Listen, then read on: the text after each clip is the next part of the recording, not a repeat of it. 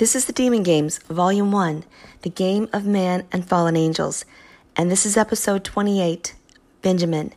It's told from the perspective of Ambassador Jagger. It's February 5th, 2029, General Assembly Hall, United Nations Headquarters in Manhattan. Shall I show you to your seat, Madam Ambassador? The officer in uniform startles me. I am taken back by being called Madam Ambassador. Uh, why, yes, that would be wonderful. Thank you. I follow the security officer. He is an imposing figure, well over six feet tall, and wearing a polished badge fashioned with the UN emblem.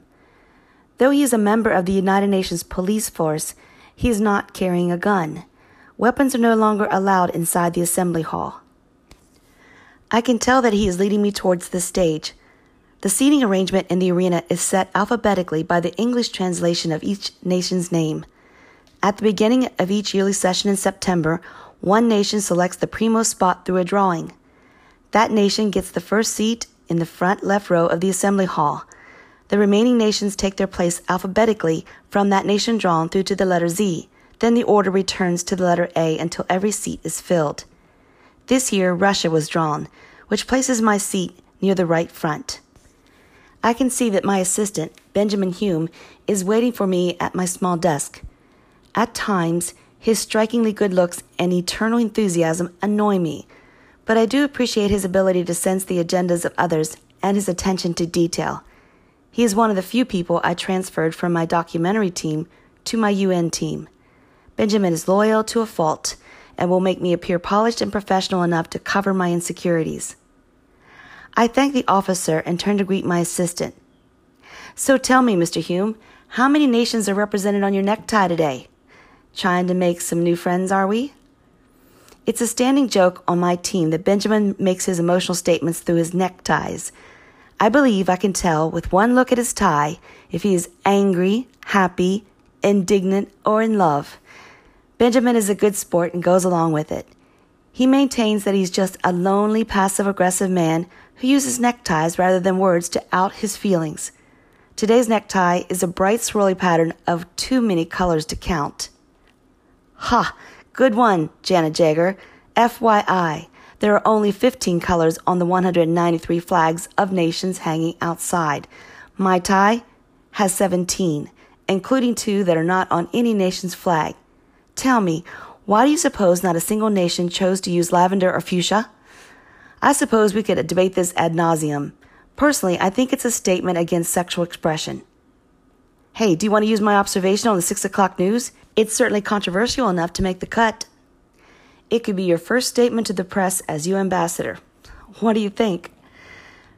Benjamin's provocative style amuses me, even as I find many of our conversations to be exhausting. No, that will not be necessary, Benny. I think we'll be sticking with the president's agenda today, if it's all the same to you. You know, I figured it faxed it in for a reason. Benjamin laughs and hugs my shoulders. He does this several times a day when we're working. It's his way of dissolving my anxiety and giving me a boost of much needed confidence. He pulls up a spare chair from Uruguay's table as he continues the conversation. Well, I say we give the president's agenda a whirl. He does have some doozies lined up for you today. I'm glad you wore your long skirt. You're going to need it. Wondering what Benjamin means, but not wanting to waste the few minutes we have before the session begins, I decide to let the comment drop. So fill me in, B-boy. What do we know? Well, I've prepared briefs on each of the topics the president is passionate about this session. There's the matter of Russia refusing to leave Ukrainian territory. There's the matter of Russia helping to arm Iran with nuclear weapons, which in turn is helping to arm Middle Eastern terrorist groups. There's the rumor that Russia is holding hands under the table with China in a plot against Israel. So, as you can see, lots of Russia stuff today. Raise your hand if you're surprised. There's also the question of why the desert rejuvenation system invented by the First Lady's private company was just granted an international business license that lists Israel as its founding nation. Some believe this alone makes it shrouded in calculated secrecy. But the starving nations that border the deserts want to know why they cannot have access to the invention's rejuvenation technology and, of course, water. You will need to ease the tension on this one. Some are calling it an attempt at genocide by Israel and the United States. Have you noticed the United States takes the blame for every bad thing that happens on this planet? What would you call this phenomenon? Hmm. Right now, I would call it job security. Benjamin lets out a belly laugh. Right as usual. And if the things I just covered are boring you, there are also the tabloids. These two are hot off the presses. One is a magnetic pole reversal interrupting the world's power grids sometime in the next few years, unless we take evasive action now. The other is a giant asteroid hurtling through space on its way to end life on Earth. Where would you like to begin? I search for a reply. I know that going into full out panic mode on day one would not bode well for my image. I reach for a glass, pour some water from the pitcher on my desk, and take a sip. I take several deep breaths while avoiding direct eye contact with Benjamin. Once I am sure I can speak without my voice cracking, I respond. Well, assuming you are being serious, I would answer that I have adequate experience with briefings on the problems between the nations, so I think it would be best to begin with the briefings on the two last items you mentioned. Which of those two do you think is the more important? Well, that depends. The magnetic pole reversal is all the rage on Netflix new serious science show. But the asteroid just made the cover of the National Enquirer. Viewership comparison 20 million for serious science and 4 million for the National Enquirer. The good news is there are at least 24 million people who will not be surprised by these developments. This is the place in the conversation where Benjamin usually winks and I follow with sarcasm. One look into his eyes confirms my fear. Benjamin is completely serious. I try not to let him see me shift uncomfortably in my seat.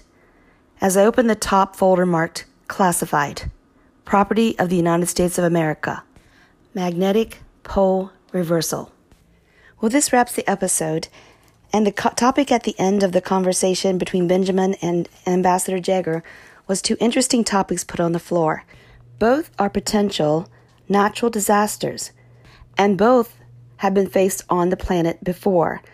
We'll discuss the probability of them happening again in our future and also what was the outcome or the result of those things happening in our past.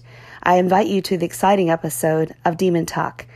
I also want to invite you to episode 29 Agendas.